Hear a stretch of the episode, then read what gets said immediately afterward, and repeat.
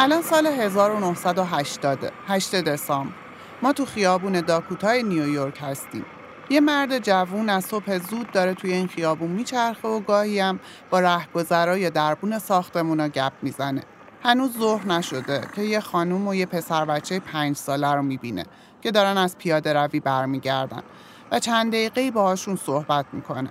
اون خانوم پرستار پسر بچه است. مرده یکم با بچه خوشو بش می‌کنه و بعد بچه و پرستارش میرن خونه. پدر و مادر پسر بچه توی خونن. اونا آدمای معروفی هستن. به خصوص پدرش. پدرش یه خواننده و آهنگساز و نوازنده خیلی خیلی معروفه. خواننده و آهنگساز و نوازنده افسانه‌ای گروه بیتلز جان لنون Imagine there's no heaven Easy if you try. No hell below us Above us only sky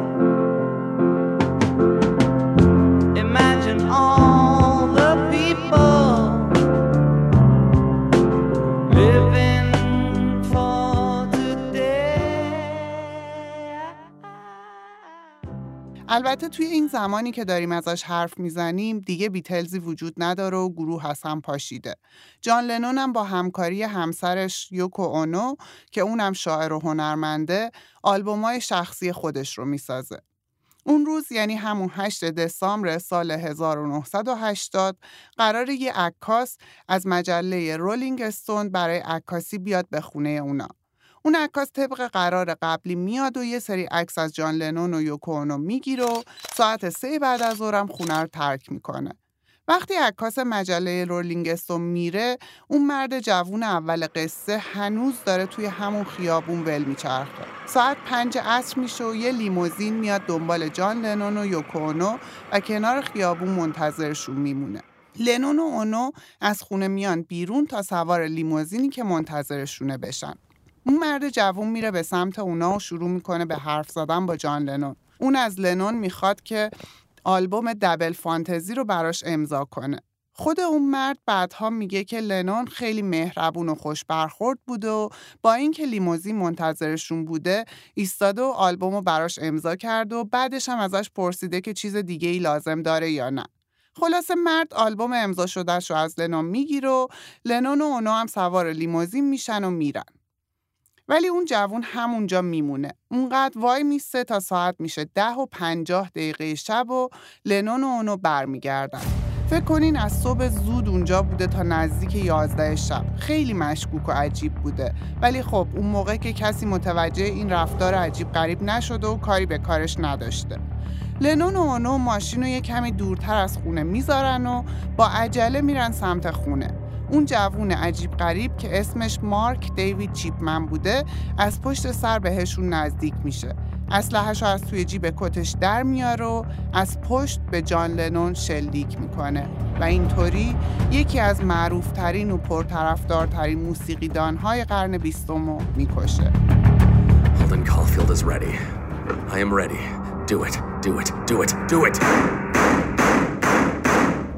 اون روز این آقای چیپمن قاتل غیر از اسلحه و آلبوم موسیقی یه چیز دیگه هم همراش بوده یه کتاب.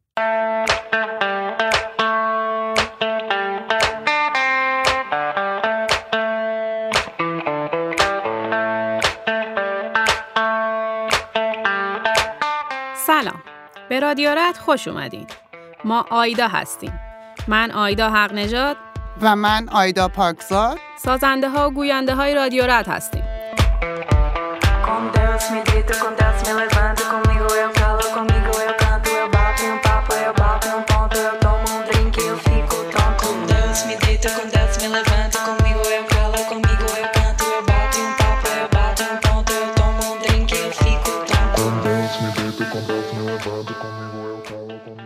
توی هر قسمت از این پادکست داستان رد شدن یا رد شدن های چندین و چند باره یک کتاب قبل از چاپ شدن رو براتون تعریف می‌کنیم.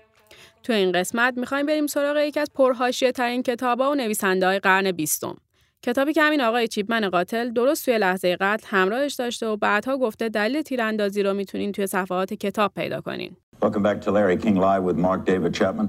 Mark, will you relive with us those uh, terrible moments for you, for the world, for a lot of people uh, around and in circles close to John Lennon? What happened that night? Well, if you want to pick it up from the night, um, I was standing there with a gun in my pocket. Knew you were going to shoot him? So, sorry? Knew you were going to shoot him? Absolutely. Okay.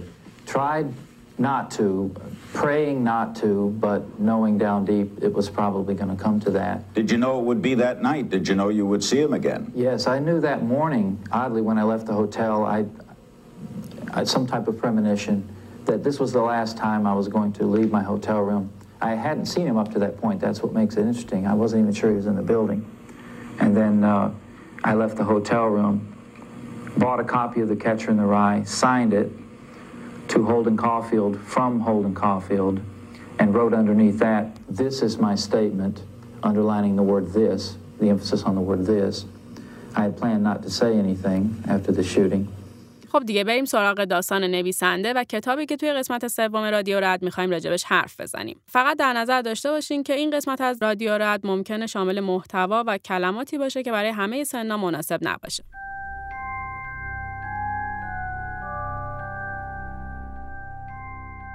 قسمت سوم. رد شو برو پی کارت.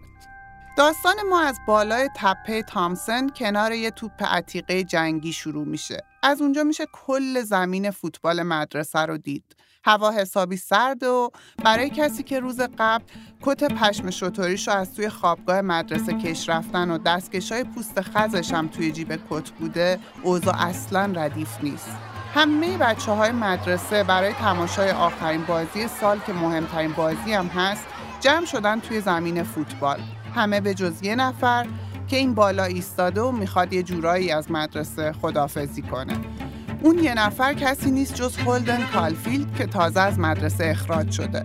نوجوان 16 ساله ای که داستان چند روز از زندگیش شد تنها رمان بلند آقای جی دی سالینجر ناتور دشت.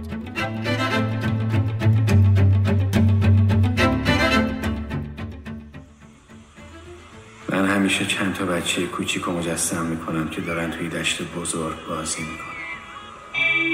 هزار تا بچه کوچیک اونجا و هیچکی جز من اونجا نیست. منظورم آدم بزرگه. منم لبه یه پرتگاه بلند ایستادم و کارم اینه که باید هر بچه رو به طرف پرتگاه میاد بگیرم. منظورم اینه اگه اونا دارن می‌دونن و خودشون نمی‌دونن کجا دارن میرن من باید بیرون بیام و اونا رو بگیرم. این تنها کاریه که باید توی روز انجام بدم.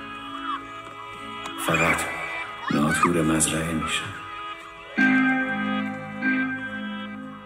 درسته که الان خیلی از منتقدا ناتور دشت و یکی از مهمترین آثار ادبیات آمریکا بعد از جنگ جهانی دوم می‌دونن و اعتقاد دارن که مسیر جدیدی رو در ادبیات پس از جنگ به وجود آورده. ولی از روز اول ماجرا اینطوری نبود و ماجراهایی که این رمان و نویسندش از سر گذروندن خیلی مفصله. خب یه کمی برگردیم عقبتر. به سال 1919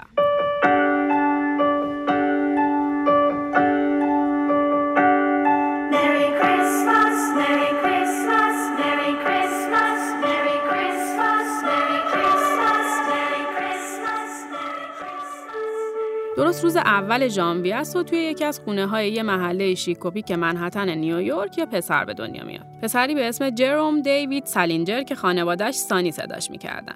پدر بزرگ پدریش خاخام یهودی بوده و پدرش سول سالینجر یه تاجر یهودی که تو کار تجارت و واردات پنیر و ژامبون بوده و وضعش هم خیلی خوب بوده. مادر سالینجر که اون موقع به اسم مریام میشناختنش و همه حتی خود پسرش هم فکر می‌کردن که یهودیه در واقع توی یه خانواده‌ای با اصلیت آلمانی و ایرلندی و اسکاتلندی در آتلانتیک آیووا به دنیا آمده بوده. اسمش ماری بوده و بعد از ازدواج اسمش رو تغییر میده و می‌ذاره میریام که یه اسم یهودیه. این کارو می‌کنه که کسی خبردار نشه که قبلا یهودی نبوده. سانی یه خواهر بزرگتر داشت و یه برادر. یه خانواده پنج نفره با وضع خوب توی محله خوب نیویورک. دونستن یه جزئیاتی از زندگی سالینجر اتفاقا توی این قسمت از پادکستمون خیلی مهمه و به ماجراهای کتابی که قرار راجبش حرف بزنیم و داستان رد شدنش رو بگیم مربوط میشه. یادتونه ماجرا رو با تصویر هولدن کالفیلد پسر 16 ساله که تازه از مدرسه اخراج شده بود شروع کردیم؟ هولدن کالفیلد بالای تپه ایستاده بود تا یه جورایی با مدرسه خدافزی کنه. خب این در واقع تصویر و موقعیتیه که سالینجر رمان ناتور دشت رو باهاش شروع می‌کنه. راستش این تصویر همونقدر که تصویر هولدنه به احتمال زیاد تصویر خود سالینجر نوجوونم هست. رمان ناتور دشت پر از نشونه های واضحیه که نشون میده سالینجر این رمانو بر اساس تجربیات زندگی خودش و احتمالاً تا حد زیادی کاراکتر خودش نوشته.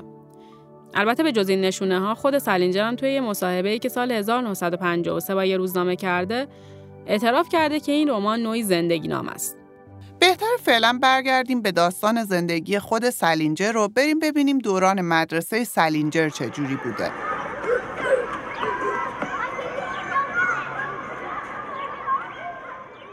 سانی بچه باهوشی به نظر می اومده ولی اصلا دانش آموز خوبی نبوده. اوایل به یه مدرسه دولتی توی وست ساید منحتن یعنی همون جایی که خونشون بود می‌رفته. تا سال 1932 که خانواده به خیابون پارک نقل مکان می‌کنن و مدرسه سانی رو هم عوض می‌کنن. از اون به بعد میره به مدرسه خصوصی مکبرنی که نزدیک خونه جدیدشون بوده. سانی یه جورایی سختش بوده که خودشو با مدرسه جدید وفق بده.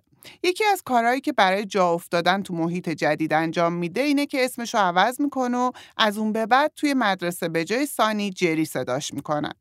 جری توی مدرسه مکبرنی بچه فعالی به نظر می رسیده. البته نه اینکه درسش و اینا خوب باشه ولی توی کارهای فوق برنامه خیلی فعال بوده. تو مدرسه مسئول تیم شمشیربازی بود. درست مثل هولدن کالفیلد. اگه رمان ناتور دشت و خونده باشین و یادتون باشه، هولدن هم مسئول تیم شمشیربازی مدرسه بود و یه گند بزرگی هم زده بود و تمام وسایل شمشیربازی کل تیمو جا گذاشته بود توی متروی نیویورک و به خاطر همینم اونا نتونسته بودن توی مسابقه شرکت کنن و مجبور شده بودن برگردن مدرسه. اولین کاری هم که کردن این بود که هولدن رو از تیم شود کردن بیرون. حالا دیگه نمی‌دونیم سالینجر هم مثل هولدن گند زده بوده به مسابقه شمشیربازی یا نه اما اصلا بعیدم نیست. یکی از کارهای دیگه ای که توی مدرسه می‌کرده نوشتن توی روزنامه مدرسه بوده. غیر از اینا توی چند تا نمایش هم بازی کرده و اینطور که میگن توی بازیگری استعداد خوبی هم نشون داده. ولی بازیگری از اون کارهایی بوده که باباش اصلا و ابدا باهاش موافق نبوده. خلاصه خیلی تلاش می‌کنه تا با این مدرسه جور بشه ولی آخرش هم نمی‌تونه و اونم مثل هولدن از مدرسه می‌زنه بیرون و فرار می‌کنه.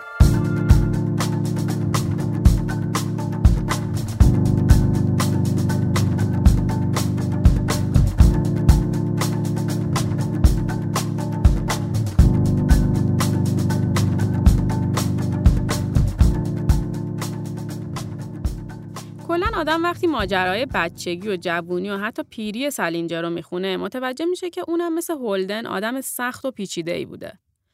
بعد از این فرار پدر و مادرش تصمیم می‌گیرن بفرستنش به آکادمی نظامی ولی فورج در وین پنسیلوانیا. همینجا یه یادآوری بکنم. توی رمان ناتور داشتم همون اوایل داستان می‌فهمیم که هولدن قبل از این اخراج آخر که ماجرای کتاب در موردشه از چند تا مدرسه دیگه یا اخراج شده یا خودش فرار کرده. و حتی توسط خانوادهش تهدید شده که به یه مدرسه نظامی میفرستنش. خلاصه این آکادمی نظامی جایی بود که سالینجر داستان نوشتن و اونجا جدی تر شروع کرد. شبا یه پتو میکشته روی سرش و یه چراغ قوه زیر پتو روشن می‌کرده و داستان مینوشته.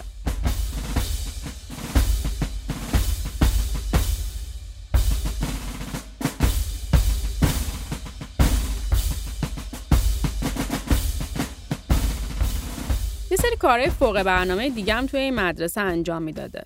از سردبیری سالنامه کلاس گرفته تا عضویت تو باشگاه سرود و باشگاه هوانوردی و چند تا باشگاه جور و جور دیگه. خلاصه به نظر میاد که عضو شدن توی این باشگاه ها و فعالیت های فوق برنامه رو دوست داشته. اتفاقا همین که به نظر یه نوجوان اجتماعی و فعال میاد، ماجراهای بعدی زندگی و تصمیمایی که توی میان سالی گرفته رو جالبتر و عجیبتر می‌کنه. کلا یک تضاد جالبی توی کاراکتر خودش هم مثل کاراکتر هولدن دیده میشه. از این طرف فرارش از مدرسه و جور نشدن راحت با محیط جدید و ایناست که باعث میشه آدم فکر کنه با یه نوجوان غیر اجتماعی طرفه و از طرف دیگه هم این همه عضویت توی این باشگاه و اون کلوپ و ایناست که تصور یه نوجوان فعال و اجتماعی رو می‌سازه.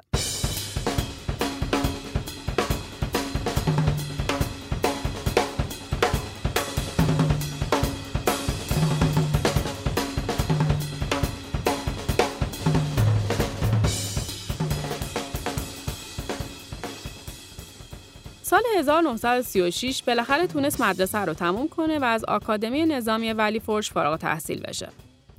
اینجا بود که تصمیم گرفت برگرده زادگاهش یعنی نیویورک و بره دانشگاه.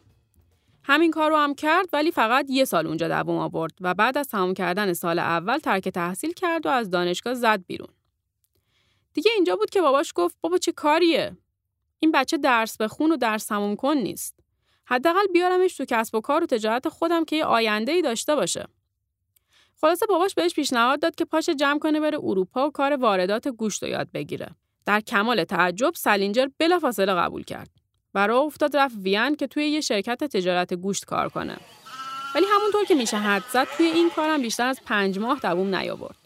به شدت از کشتارگاه ها منزجر شده بود و احتمالا همین موضوع هم باعث شد که بعدها گیاهخوار بشه. البته اینجای زندگیش این اخلاق ول کردن نصف و نیمه کارا باعث شد که شانس بزرگی بیاره. چون درست یه ماه قبل از اینکه آلمان نازی اتریش رو اشغال کنه، آقای سالینجر بیخیال کار تجارت گوشت شد و برگشت آمریکا.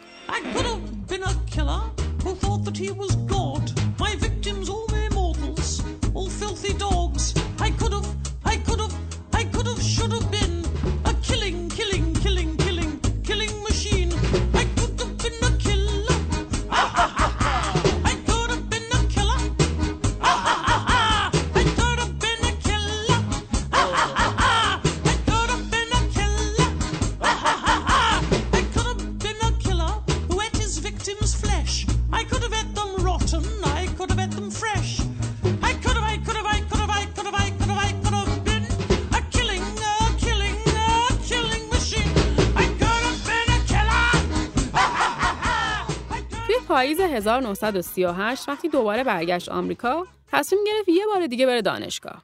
واقعا استاد شروع کردن و ول کردن بوده. خلاصه پاشد رفت کالج اورسینوس پنسیلوانیا اونجا هم یه ترم دووم آورد. و بعد دوباره ولش کرد و برگشت نیویورک. سال بعدش یعنی سال 1939 توی یه سری کلاس‌های نویسندگی دانشگاه کلمبیا ثبت نام کرد. اینجا یکی از نقطه های عطف زندگیش بود.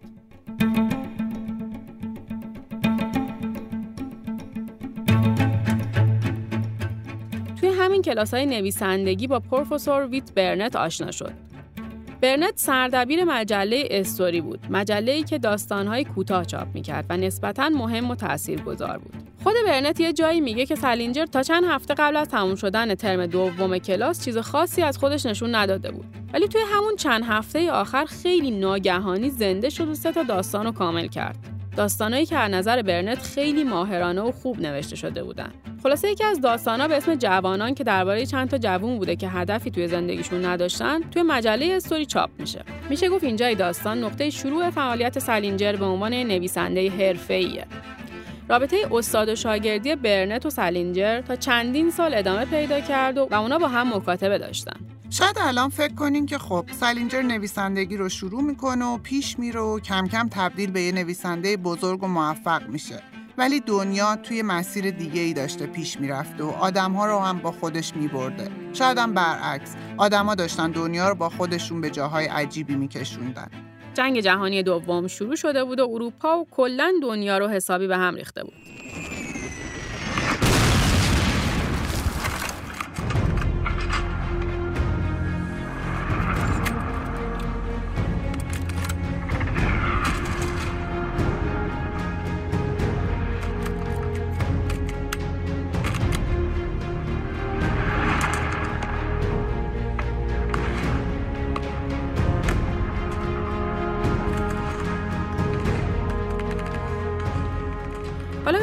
آقای سالینجر توی این اوضاع به هم ریخته کجای زندگیش بوده و چی کار می‌کرده.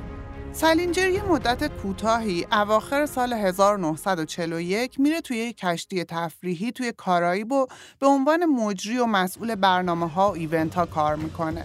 همون سالم شروع می‌کنه داستانای کوتاهش رو برای مجله نیویورکر میفرسته.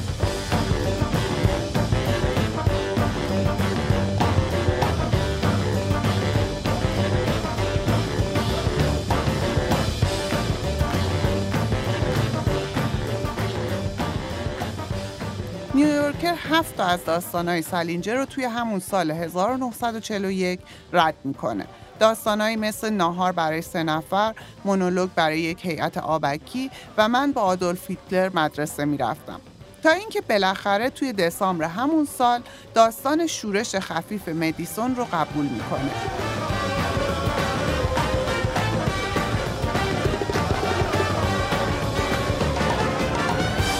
این داستان توی منحتن میگذره و درباره یک نوجوان ناراضی به نام هولدن کالفیلده که دچار دلشوره قبل از جنگه. در واقع این داستان کوتاه محل تولد شخصیت هولدن کالفیلده که بعداً تبدیل به یکی از معروفترین شخصیت‌های ادبیات داستانی قرن بیستم میشه. همون هولدن کالفیلدی که بعدها توی رمان ناتور دشت بیشتر باهاش آشنا میشیم. احتمالا آقای سلینجر خیلی خوشحال میشه که بالاخره بعد از این همه رد شدن نیویورکر قرار یکی از داستاناش رو چاپ کنه. ولی خوشحالیش مدت زیادی دووم نمیاره. چون این اتفاق خوب توی بدترین زمان ممکن براش پیش اومده بوده. گفتیم الان دسامبر سال 1941 و سالینجر خبر قبول شدن اولین داستان کوتاهش توسط نیویورکر رو تازه گرفته. ولی ماجرا اینه که تو دسامبر سال 1941 به جز این خبر یه خبرهای دیگه ای هم بوده که یکیشون خیلی خبر تاریخی و مهمیه. هفتم دسامبر سال 1941 ساعت 7 و 48 دقیقه صبح به وقت هوایی در یک روز غیر معمولی وسط جنگ جهانی دوم جنگنده های ژاپن به پایگاه دریایی آمریکا در پرل هاربر حمله می کنند و همین میشه که آمریکا به طور رسمی وارد جنگ جهانی دوم میشه.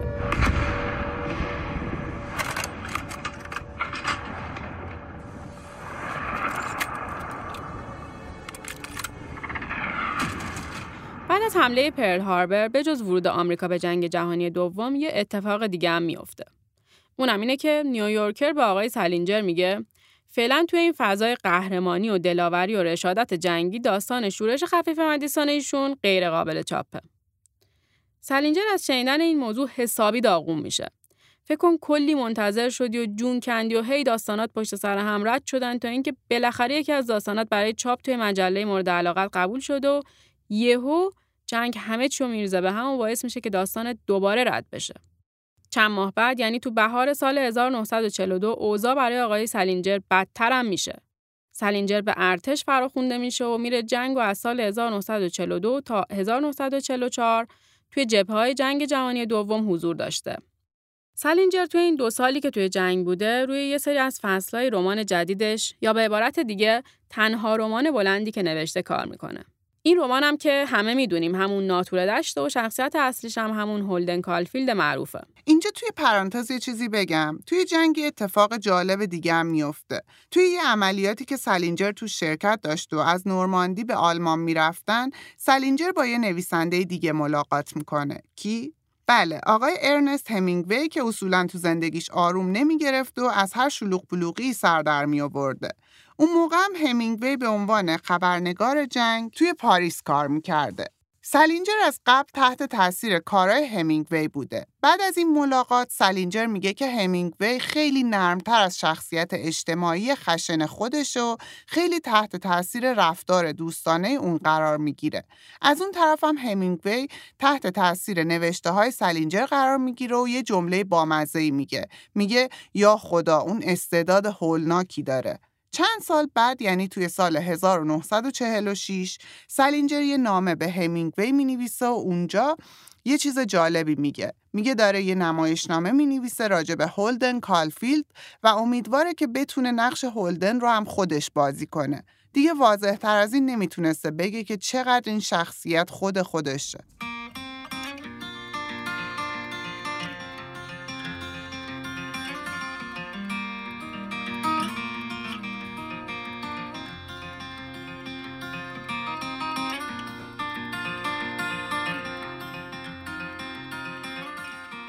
گفتیم که سلینجر چند سالی توی جنگ جهانی دوم بود و همونجا داشت بخشایی از رمانش رو مینوشت.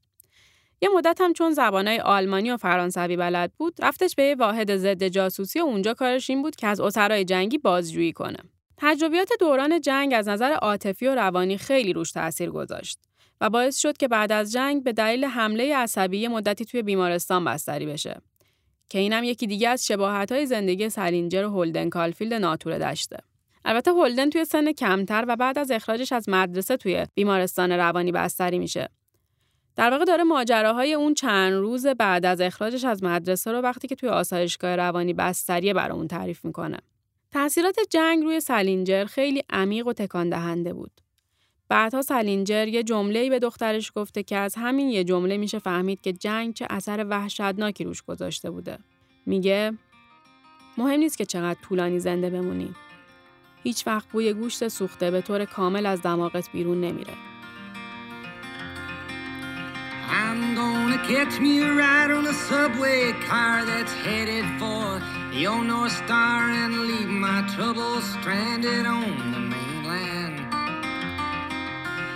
I'm gonna crown the god of night with a light and pull myself clean out of sight and turn the phony world I left to sand.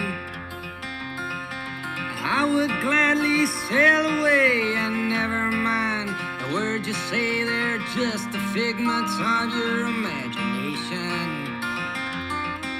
Cast your riddles at my head about the way I must be fed upon your rules and schools of institution. Why, Lord, why were the mountains built so high and the shores of the sea sometimes get lonely? Why, Lord, why must I learn to testify when all I wanna be is just a catcher in the rye? من که واقعا با خوندن این جمله تا چند دقیقه یه جور عجیبی مورمور شدم و برای بار هزارم فکر کردم آدمیزاد چه موجود مزخرفیه. بگذریم. سلینجر توی این دو سالی که در ارتش بوده دائم داشته می نوشته. گفتم که یه سری از فصلهای ناتور دشت رو اونجا نوشت و علاوه بر اون یه سری داستان کوتاه هم نوشت. چند از داستاناش توی مجله The Saturday Evening Post و کالیرز منتشر شدن. ولی نیویورکر دوباره برگشته بود به تنظیمات قبلیش و تمام داستانهایی که سلینجر از سال 1944 تا 1946 براشون فرستاد و رد کرد. البته تو سال 1946 همون داستان شورش خفیف مدیسون که قبلا یه بار قبول شده بود و بعد دوباره به خاطر وارد شدن آمریکا به جنگ جهانی دوم و ترس از جریحه دار شدن احساسات جنگ طلبانه رد شده بود توی نیویورکر چاپ شد. در سال 1946 سلینجر برگشت به نیویورک و زندگیشو به عنوان نویسنده ادامه داد. آقای ویت برنت همون استاد قدیمی که استعداد سلینجر رو کشف کرده بود، قبول کرد کمکش کنه تا یه مجموعه از داستانهای کوتاهش رو از طریق مجله استوری بده به انتشارات لیپینکات و اونا کتابو چاپ کنن. این مجموعه که اسمش رفقای جوان بود شامل 20 تا داستان می‌شد که 10 تای اونا از جمله شورش خفیف مدیسون قبلا توی نشریات چاپ شده بود و 10 تاش تا اون روز اصلا چاپ نشده بودن. با اینکه برنت تلویحا گفت که کتاب چاپ میشه و حتی حرف از یه پیش پرداخت هزار دلاری هم زد ولی آخرش انتشارات لیپینکات کتاب رو رد کرد و قبول نکرد چاپش کنه.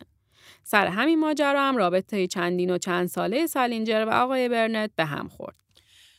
علاقه سلینجر به نیویورکر همچنان پابرجا بود و همچنان با اصرار کاراشو برای این نشریه میفرستاد تا سال 1947 که داستانی به نام موزماهی رو برای نیویورکر فرستاد. اون موقع سردبیر بخش داستان مجله آقای ویلیام ماکسول بود. این آقا تحت تاثیر کیفیت منحصر به فرد داستان قرار گرفت و این بار نیویورکر از سلینجر خواست که داستان رو بازنویسی کنه. سلینجر هم یک سال وقت گذاشت و با همکاری ویراستاران نیویورکر روی داستان کار کرد و بالاخره داستان با اسم یک روز خوب برای موزماهی در شماره 31 ژانویه 1948 منتشر شد. و اینجا بود که نیویورکر پیشنهاد یک قرارداد first look به سلینجر داد. قرارداد first look یه نوع قرارداده که با پرداخت یه هزینه‌ای به نویسنده یا صاحب اثر برای یه مدت زمانی مشخص حق تقدم قبول یا عدم قبول اثر رو می‌گیره. یعنی سادهش این میشه که آقای سلینجر یه قراردادی با نیویورکر بست که کاراش رو اول از همه بده به اونا. اگه چاپ کردن که هیچ اگه نخواستن و رد کردن اون وقت می‌تونه ببره بده جاهای دیگه.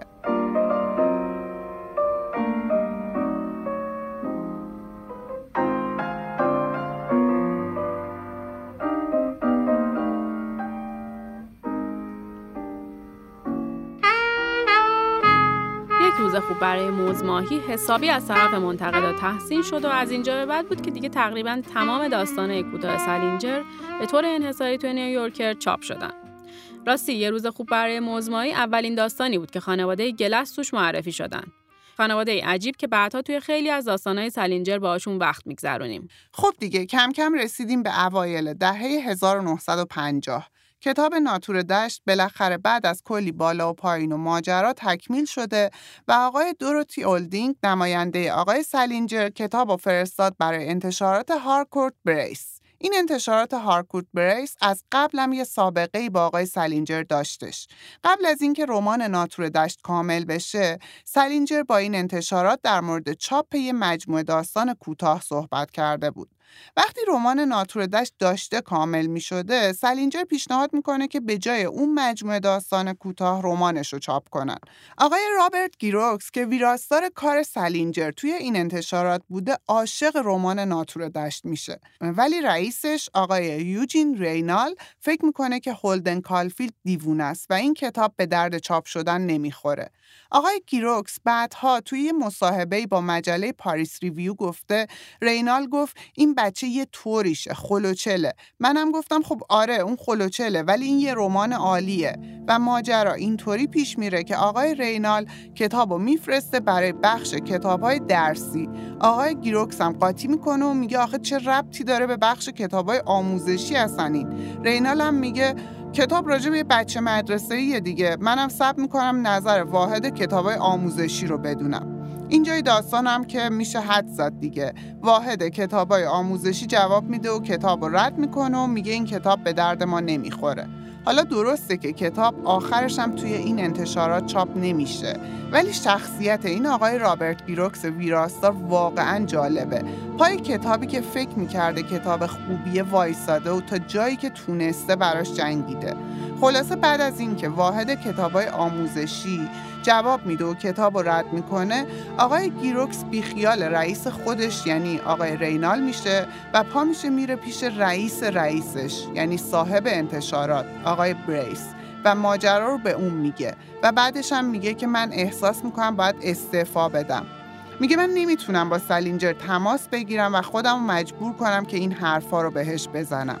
رابرت گیروکس تو همون مصاحبه میگه آقای بریس مرد فوق‌العاده‌ای بود. ولی اون کسی بود که رینال رو استخدام کرده بود و حاضرم نشد که ازش دست بکشه. و همونجا جایی بود که من تصمیم گرفتم انتشارات هارکورت رو ترک کنم.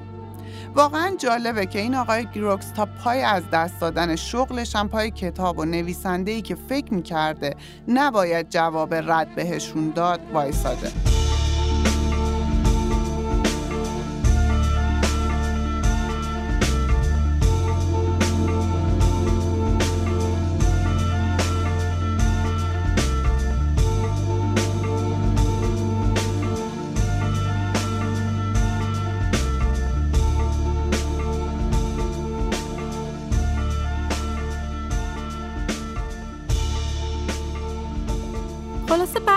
ماجراها و رد شدن کتاب توسط انتشارات هارکورت بریس آقای اولدینگ نماینده آقای سلینجر رفت سراغ انتشارات لیتل براون و رمان ناتور دشت بالاخره در سال 1951 توسط انتشارات لیتل براون منتشر شد. بعد از اینکه لیتل براون نسخه اولیه کتاب رو خرید و قبل از اینکه کتاب کامل منتشر بشه، سلینجر یک کار خیلی جالب و عجیبی می‌کنه. پاشده شخصا رفته خونه همون آقای ویلیام ماکسول سردبیر بخش داستان مجله نیویورکر که قبلا سر چاپ داستان یک روز خوب برای موزماهی باش همکاری کرده بود و کل رمان ناتور دشت رو از اول تا آخر شخصا براش خوند و پیشنهاد داد که قبل از چاپ رمان بخشایی ازش رو اونا توی نیویورکر چاپ کنن. ولی اونا قبول نکردن. نیویورکر در مورد این کتاب گفت هولدن کالفیلد یه نوجوان پیشرس و قابل پیش بینیه و سبک نوشتاری سالینجر هم خیلی نمایشیه. واکنش منتقدا و خواننده به کتاب خیلی متفاوت بود. بعضی از منتقدا به شدت تحت تاثیر شخصیت هولدن و به خصوص سبک روایتش قرار گرفتن و بعضی های دیگه رمان رو آماتور و بی جهت گل درشت می دونستن. نیویورک تایمز نوشت ناتور دشت کتاب فوق درخشانه.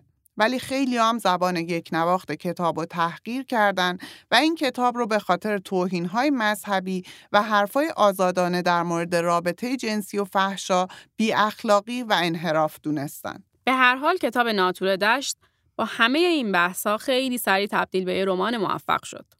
دو ماه بعد از انتشارش هشت بار تجدید چاپ شد. سی هفته پشت سر هم در فهرست پرفروشترین های نیویورک تایمز قرار گرفت. این کتاب از سال 2004 حدود 250 هزار نسخه در سال فروش داشته و, فروش جهانیش بیشتر از 65 میلیون نسخه بوده. بالاخره تصمیم گرفتم که بروم. تصمیم گرفتم دیگر به خانه من بر نگردم و به مدرسه هم نروم. تصمیم گرفتم فیبی را ببینم با او خداحافظی کنم و پول کریسمسش را پس بدهم. بعد سر جاده بیستم اتو بزنم و به طرف غرب برگردم. فکر کردم به تونل هلند بروم.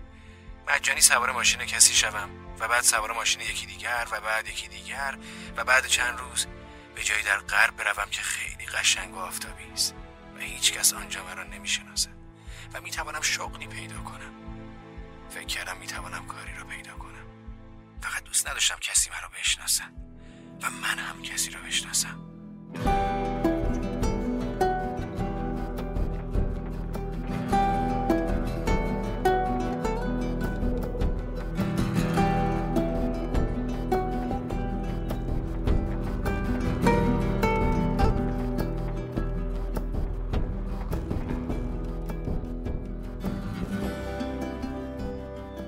داستان جالبی هم که مربوط میشه به همین میزان فروش رو همینجا بهتون بگم. قبل از انتشار رسمی کتاب، یه مجموعه به نام باشگاه کتاب ماه ناتور دشت رو انتخاب می‌کنه که برای تمام مشترکینش بفرسته.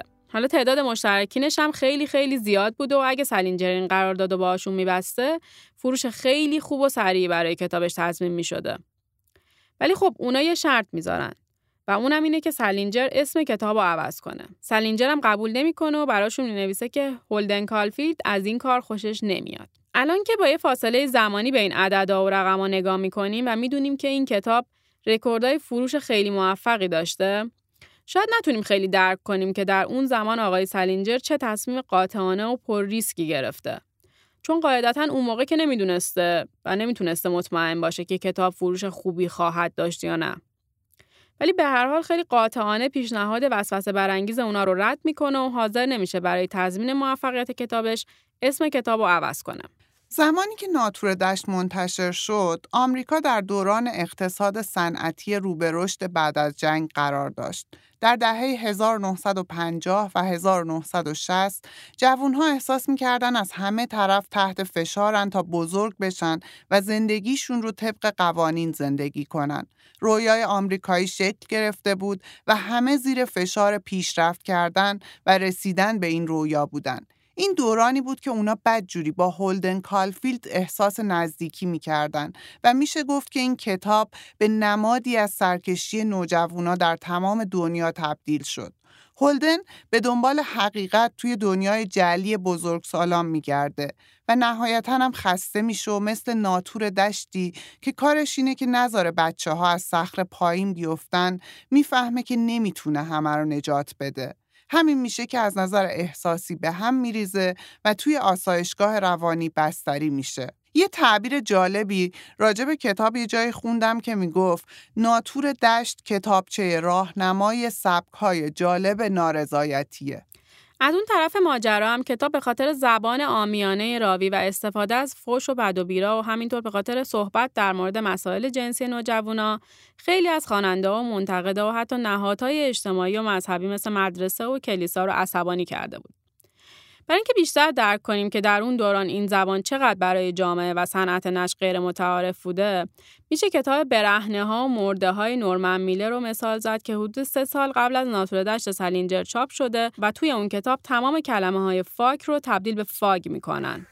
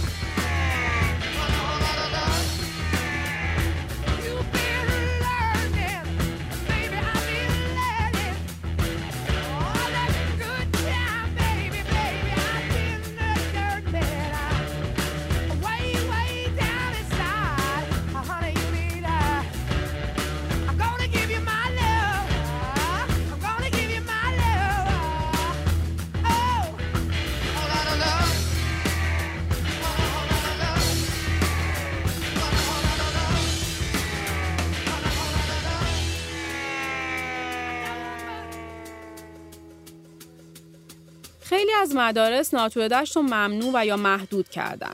حتی یه معلم ادبیات انگلیسی به خاطر اینکه قبول نکرد این کتاب رو از برنامه درسیش حذف کنه اخراج شد. یه تحقیق جالبی در مورد سانسور تو سال 1979 توی آمریکا انجام شد که نتیجهش تضاد خیلی عجیبی رو مشخص کرد. ناتور دشت در آن واحد پرسانسورترین کتاب در سراسر آمریکا و همزمان دومین رمان پرتدریس در دبیرستانهای دولتی آمریکا شد. دومی بعد از موشا و آدمهای جانشتانبک. یکی از والدین آمریکایی انقدر شاکی شده بود که بعدش یه جدول درست کرد و تعداد فوشایی که توی این کتاب استفاده شده بود و نوشت تو جدولش. مثلا 237 مورد گاددم یا 58 مورد بسترد 31 مورد کرایست سیک و یه دونه هم نفخه شکم و گفتش که اینا مشکلات کتاب سلینجره. واقعا دستش درد نکنه خیلی وقت گذاشته بوده. همین زبان پر از فوش هولدن توی این دورانی که داریم راجبش حرف می‌زنیم باعث شد که ناتور دشت به عنوان یکی از ممنوع ترین کتاب های قرن معرفی بشه. کلا در طول این سالا کتاب ناتور دشت حواشی خیلی زیادی داشته. یکی از این حواشی خیلی عجیب اینه که معروف شده به کتاب مورد علاقه قاتلا. یکی از معروفترین این قاتلا هم همون آقای دیوید چیپمن بود که اول اپیزود ماجراشو شنیدیم. وقتی پلیس می‌رسه سر صحنه قتل جان لنون، چیپمن ایستاده بوده اونجا و داشته کتاب ناتور دشت رو با صدای بلند میخونده. اون کتاب رو توی مسیرش به خونه لنون خریده بود و توی کتاب نوشته بود این بیانیه من است و به اسم هولدن کالفیلد هم امضاش کرده بود و بعدا هم گفتش که دلیل قتل رو می‌تونین توی صفحات کتاب پیدا کنین. رابرت جان باردو یه قاتل دیگه است که موقع کشتن ربکا شفر بازیگر یه نسخه از کتاب و همراهش داشته. یکی دیگه از این قاتلا هم N.W. هینکلی جونیور بوده که در سال 1981 سعی کرد رونالد ریگان رئیس جمهور آمریکا رو ترور کنه. ولی خب این یکی موفق نشد. خلاصه رمان ناتور دشت خیلی برای آقای سلینجر پرحاشیه از آب در اومد. یه جمله‌ای درباره این معروفیت و پر سر صدا شدن رمان یه جایی خوندم که جالب بود به نظرم. می‌گفت موفقیتی که سلینجر از اول زندگیش آرزوشو داشت به چیزی تبدیل شد که به محض رسیدن بهش ازش فرار کرد.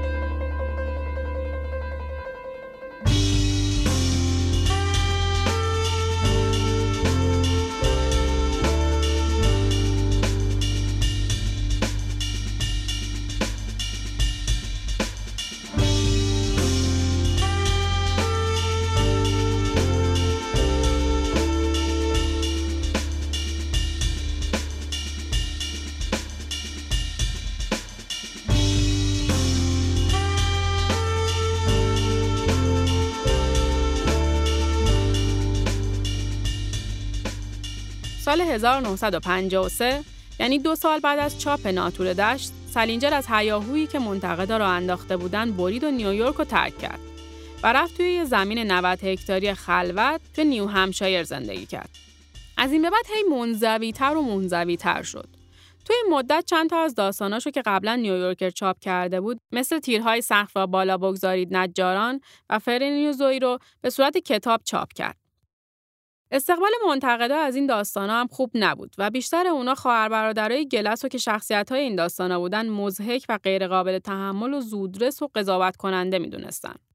از اوایل دهه 1960 هی کمتر و کمتر کار منتشر کرد و هی منزوی تر شد.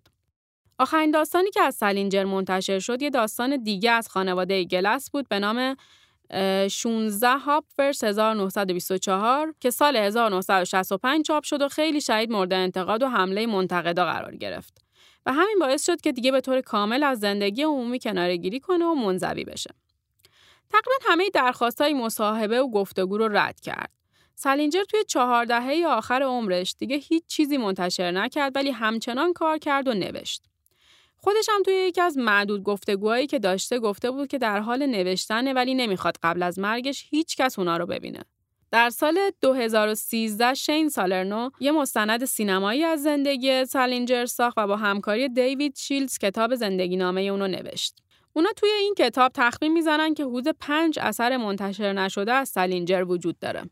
حالا یه کمی هم راجع به ماجراهای سالینجر و سینما بشنویم. شاید خیلیاتون شنیده باشین که سالینجر سالهای سال دست رد به سینه همه سینماگرایی که می‌خواستن حق اقتباس ناتور دشت و کلا همه داستاناش رو بخرن زده.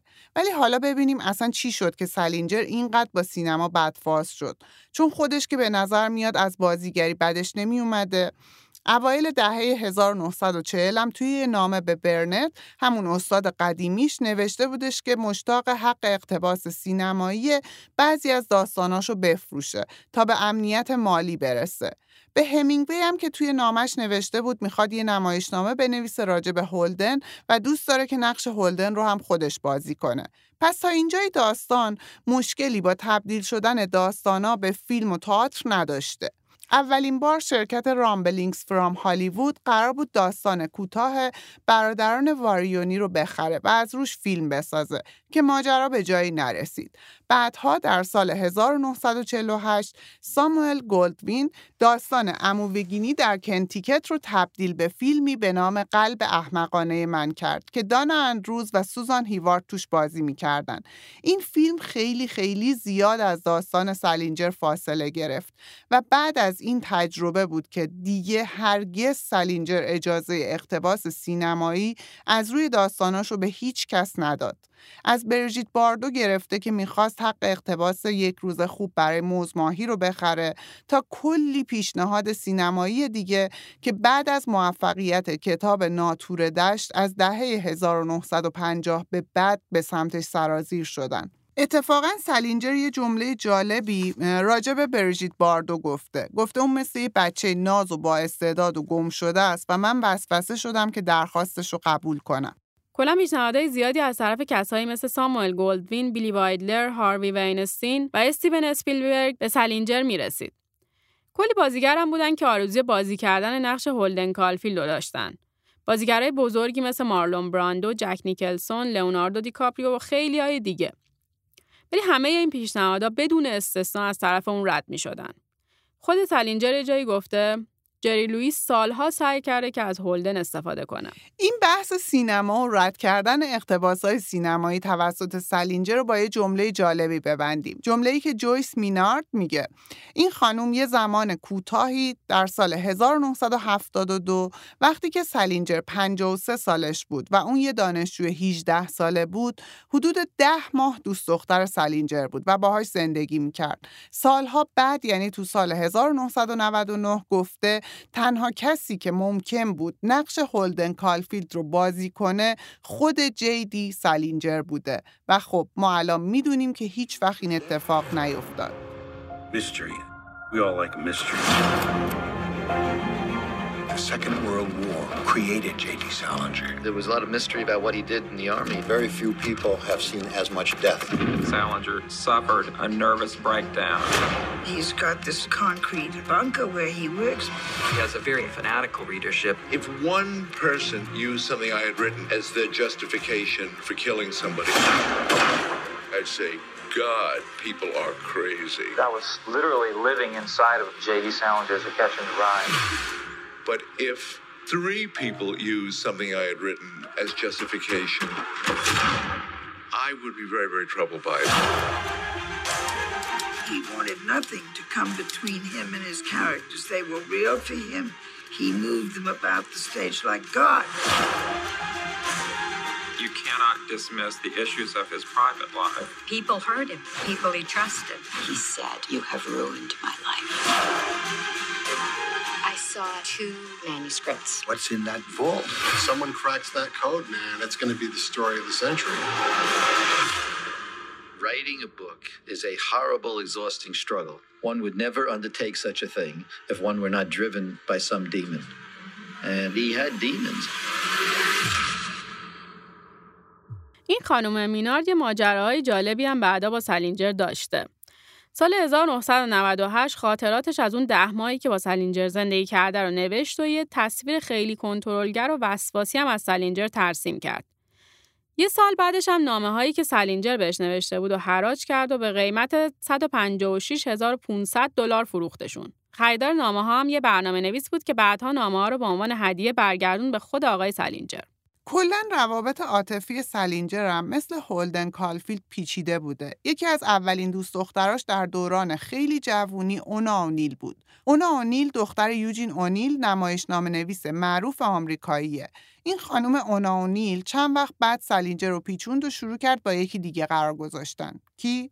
آقای چارلی چاپلین و آخرش هم با چاپلین ازدواج کرد و حاصل این ازدواج هم شد هشت تا بچه. ارتباط سلینجر با اونانیل احتمالاً تاثیر زیادی توی موقعیت هایی که بعدها سلینجر توی کتاب ناتور دشت در مورد هولدن و ارتباطش با دخترها توصیف کرده داشته. مثل اون فصلی که هولدن منتظر هماتاقی خوابگاهش از سر قرارش با جین دختری که هولدن قبلا باهاش دوست بوده و هنوزم ازش خوشش میاد برگرده و خیلی نگرانه که چه اتفاقی بین اونا افتاده. اولین ازدواج سلینجر هم با یه آدم عجیبی بوده.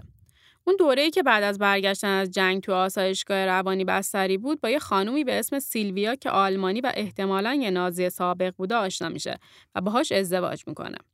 ولی خب مدت ازدواجشون خیلی طولانی نبود و حدود 8 ماه بعد از هم جدا میشن. ازدواج دومش سال 1955 یعنی در سن 36 سالگی بوده که با خانم کلر داگلاس ازدواج می‌کنه. از این ازدواج دو تا بچه به اسمهای مارگاریت و مت سالینجر داره. این ازدواج کلا مثل بقیه زندگی سالینجر پر از هواشی عجیب و غریبه.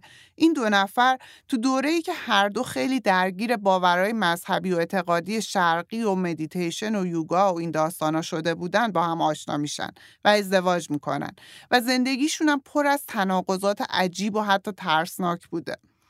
تا جایی که مارگاریت دختر سالینجر در کتاب خاطراتش نوشته که مادرش احساس می‌کرده بعد از به دنیا آمدن اون عشق سالینجر رو از دست داده و دقیقا بعد از تولد همین مارگاریت یعنی اولین فرزندشون بوده که اختلافات اونا هم خیلی شدید میشه.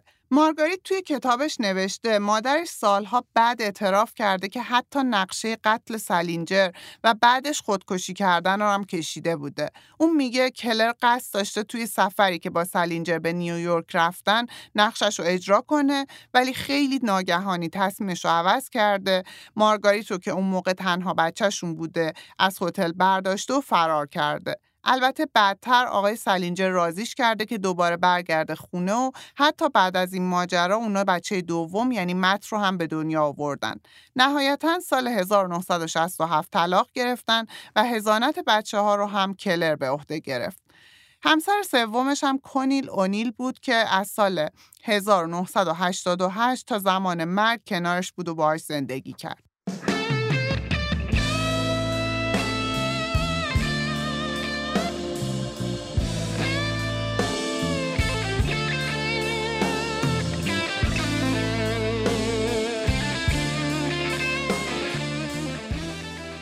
سالینجر روز 27 ژانویه سال 2010 از دنیا رفت. ولی هنوز خیلی از خواننده ها و طرفداراش منتظرن که کتابای جدیدش چاپ بشه. همسرش کونین اونیل و پسرش مت سالینجر اعلام کردن که کتاباش رو چاپ می‌کنن. اگه دوست داشتین لینک مستند و کتاب زندگی نامه سالینجر رو هم براتون می‌ذاریم که ببینین.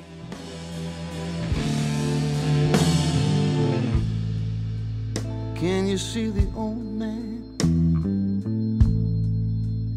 living in the street, asking for some change for it's hard to beat?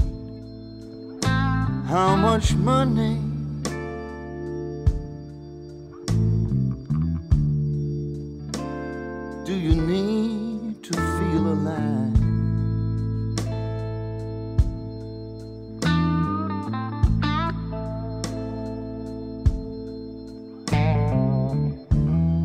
Much money can you spare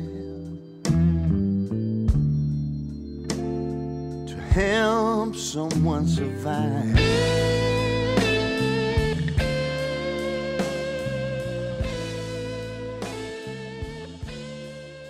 چیزی که شنیدین قسمت سوم رادیو رد و هواشی و ماجراهای مربوط به رد شدن و چاپ شدن و معروف شدن یکی از شاهکارهای ادبیات قرن بیستم یعنی رمان ناتور دشت جی دی سالینجر بود. من آیدا پاکزاد و من آیدا حق نژاد نویسنده ها و گوینده های پادکست رادیو رد هستیم. برای ضبط و ادیت این اپیزود سعید کاظمی کمکمون کرد و صداگذاری و میکس هم کار میثاق بحرالعلومیه. از هر دوشون خیلی ممنونیم. ما توی هر قسمت از رادیو رد داستان یه نویسنده و ماجرای رد شدن کتابش رو براتون تعریف می‌کنیم. کتابایی که الان جز شاهکارهای ادبی هستن. اگر از شنیدن این اپیزود لذت بردین، خوشحال میشیم که ما رو در اپهای پادگیر دنبال کنید و اگر دوست داشتید رادیو رد رو به دوستاتون و اطرافیانتون معرفی کنید. اگه سوال یا انتقادی هم داشتید می‌تونید از طریق کامنت با ما در ارتباط باشید. ممنون که همراه ما و این قسمت از رادیو رد بودید. خداحافظ.